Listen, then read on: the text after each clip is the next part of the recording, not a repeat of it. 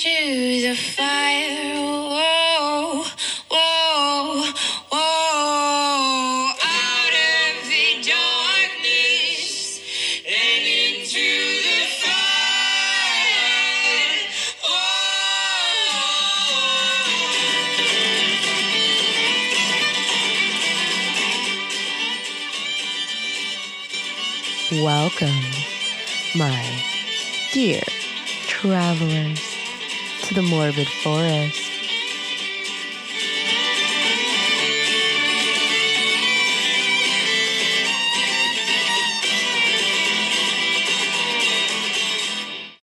Greetings, my dear travelers. It is your ever faithful Ranger Harper here, aka Naomi. I know this is not our typical style of opening, but I would like to let everyone know that while Sean and I are working very hard on bringing you the best of the best for season two, we have decided to take a little hiatus to reset our minds, reset our writing, and bring you more horror. But of course, we can't leave you high and dry on this lovely Tuesday morning. And so, with that, I would like to share with you a little story by one of my favorite authors. And I know this will be very cliche because, well, if you are a macabre and morbid individual like myself, this man will probably have influenced a lot of your dark and creepy thoughts. You may know him as the author of a very small and slightly infamous poem by the title of The Raven. yes, I am talking about the infamous Edgar Allan Poe. And while I will not be reading you my favorite poem today, I will, however, be reading you my favorite tale. And that tale is the tale of the telltale heart.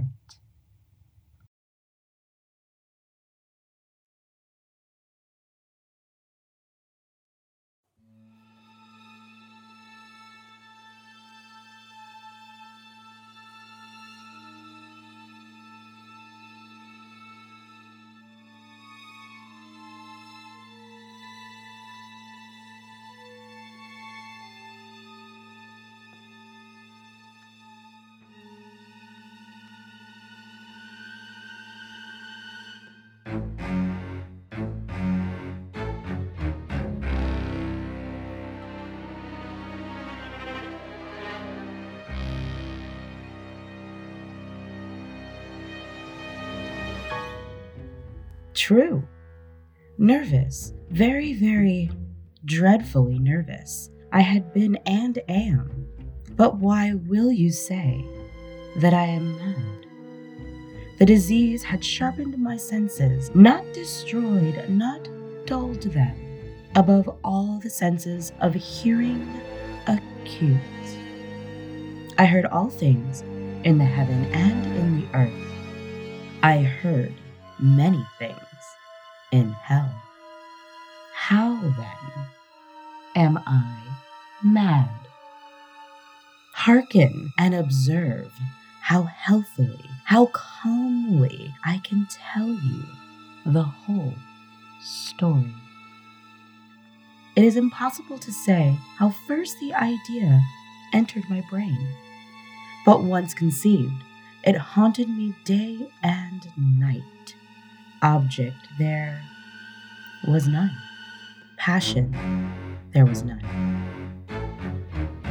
I loved the old man. He had never wronged me. He had never given me insult. And his gold I had no desire. I think it was his eye. Yes, it was this. One of his eyes resembled that of a vulture, a pale blue eye with a film over it. Whenever it fell upon me, my blood ran cold, and so by degree, very gradually, I made my mind to take the life of the old man and thus rid myself of the eye forever. Now, this is the point. You fancy me mad. Madmen know nothing, but you should have seen me. You should have seen how wisely I proceeded, with what caution, with what foresight, with what dissimulation I went to work. I was never kinder to the old man than during the whole week before I killed him. And every night, about midnight, I turned the latch of his door and opened it, oh so gently. And then, when I had made an opening sufficient for my head, I put in a dark lantern, all closed, closed, so that no light shone out. And then I thrust in my head. Oh, you would have laughed to see how cunning I thrust it in. I moved it slowly, very, very slowly, so that I might not disturb the old man's sleep. It took me an hour to place my whole head within the opening so far that I could see him as he lay upon his bed. Would a madman have been so wise as this? And then, when my head was well in the room, I undid the lantern cautiously. Oh, so cautiously, cautiously, for the hinges creaked. I undid it just so much that a single thin ray fell upon the vulture of. And this I did for seven long nights. Every night, just at midnight. But I found the eye always closed. And so it was impossible to do the work. For it was not the old man who vexed me, but his evil eye.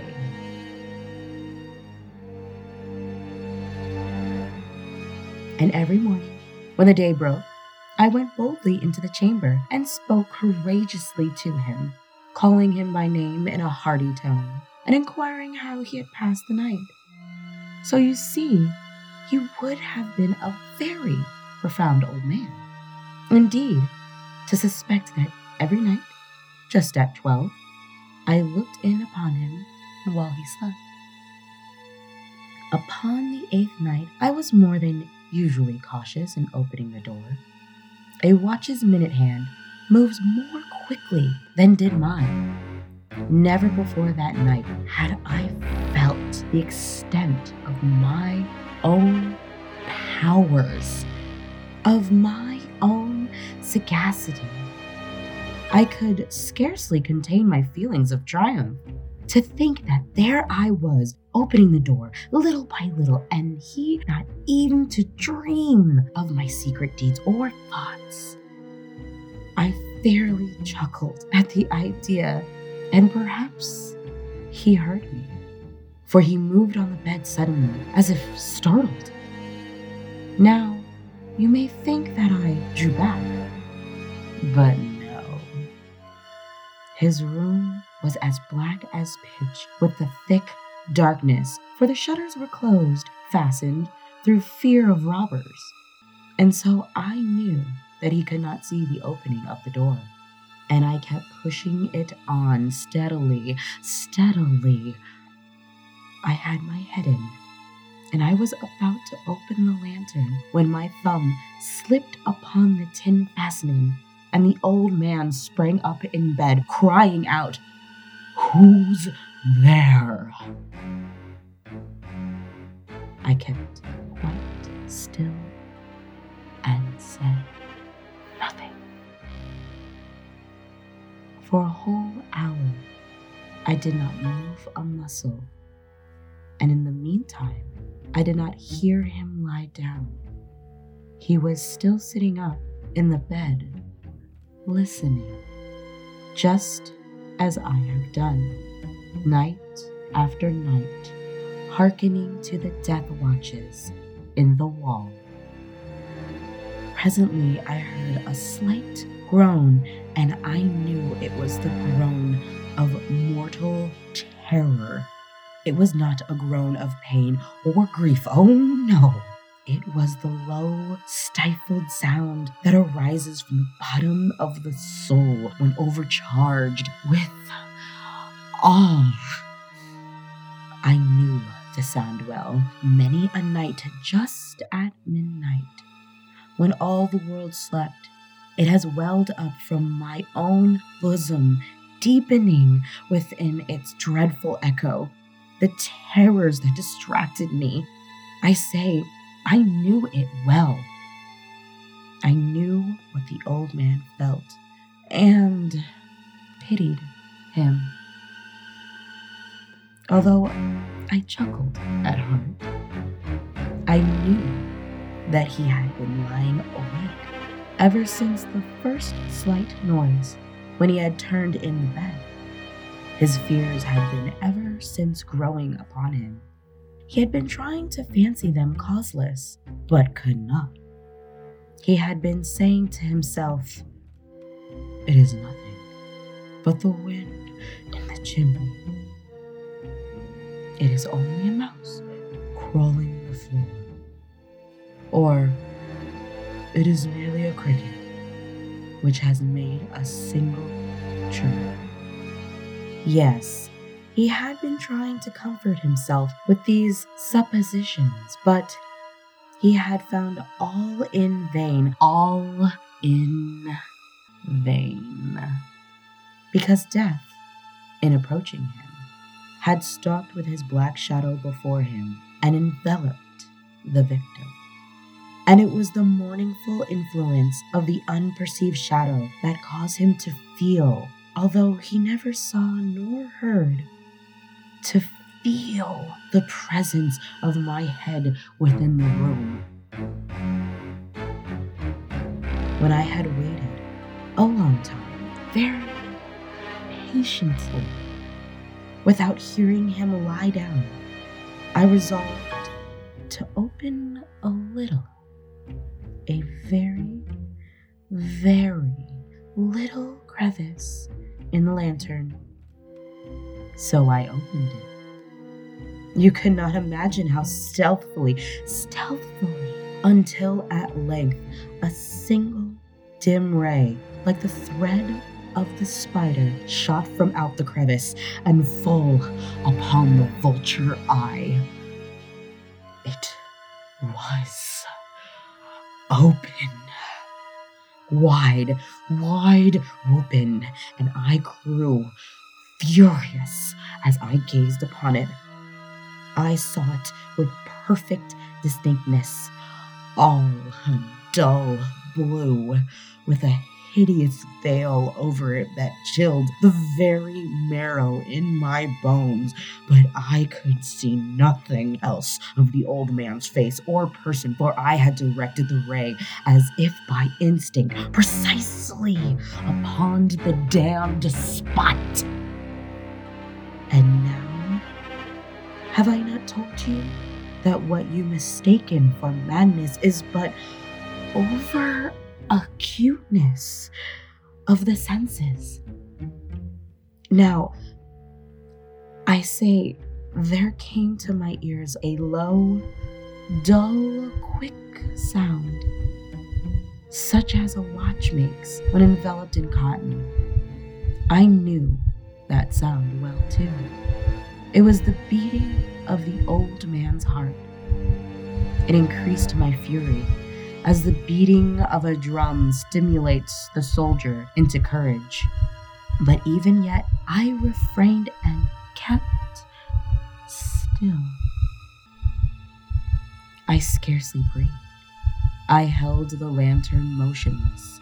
I tried how steadily I could maintain the ray upon the eye.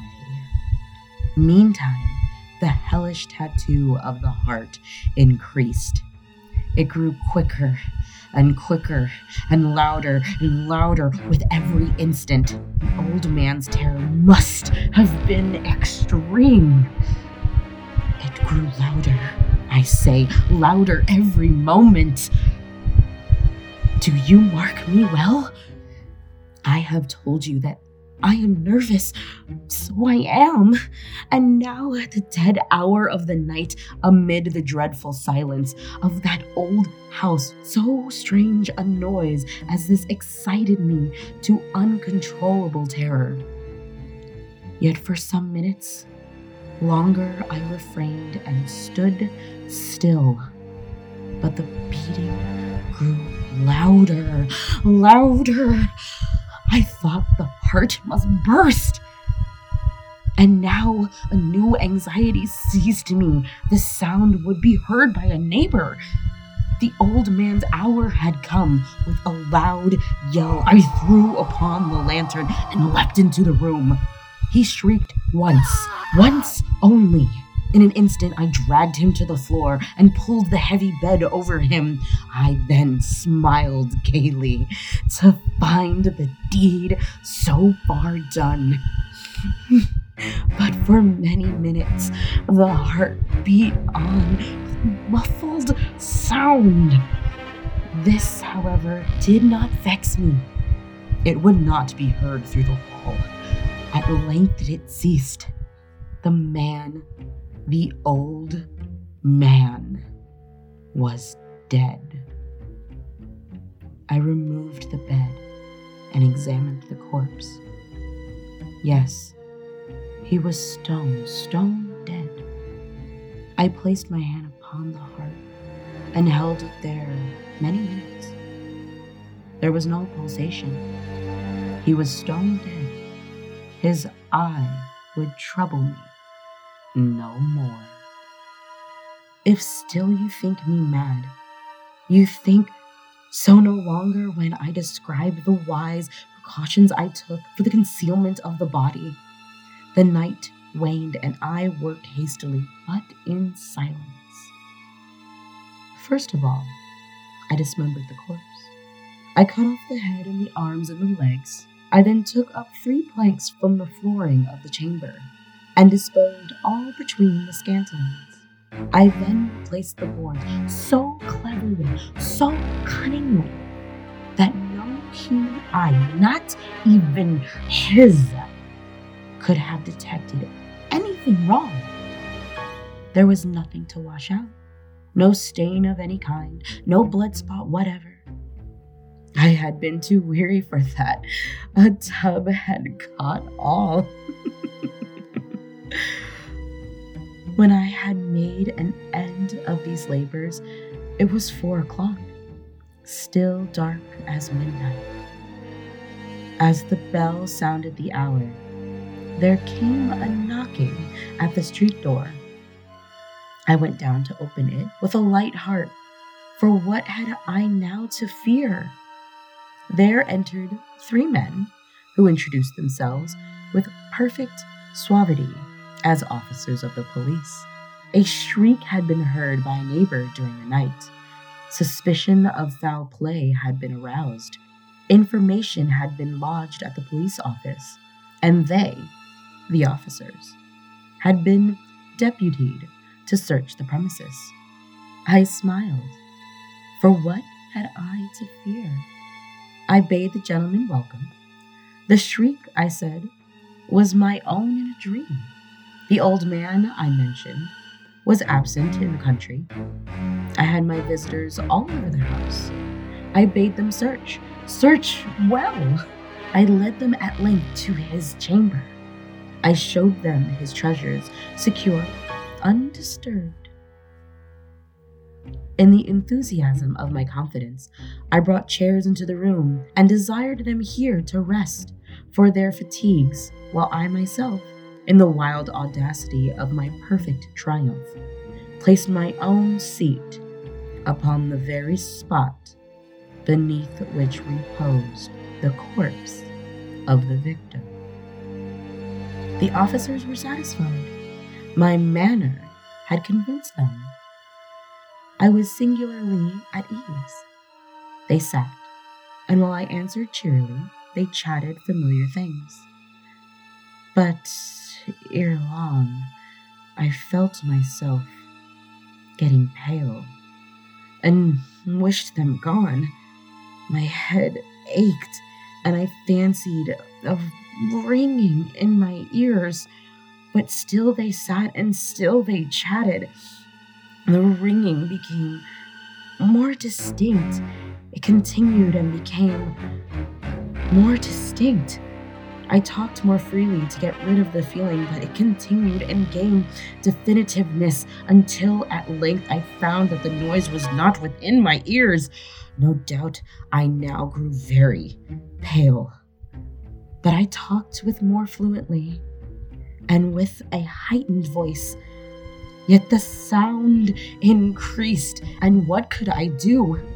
It was a low, dull, quick sound, much such a sound as a watch makes when enveloped in cotton. I gasped for breath, and yet the officers heard it not.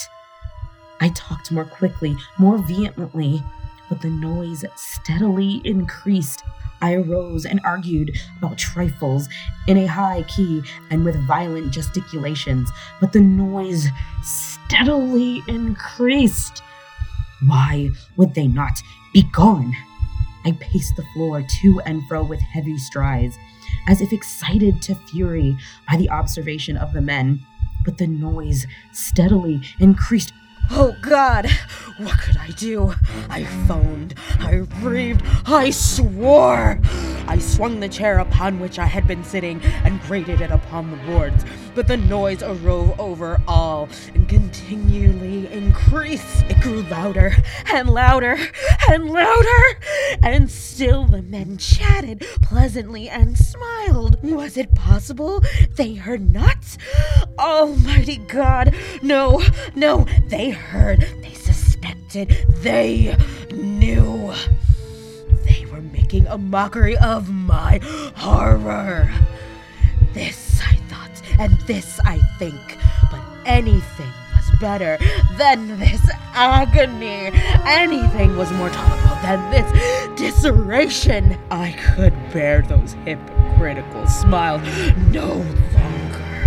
I felt that I must scream or die, and now again, hark, louder, louder, louder, louder! Villains! I shrieked. Disassemble no more. I admit the deed. Tear up the planks. Here, here, it is the beating of his hideous heart.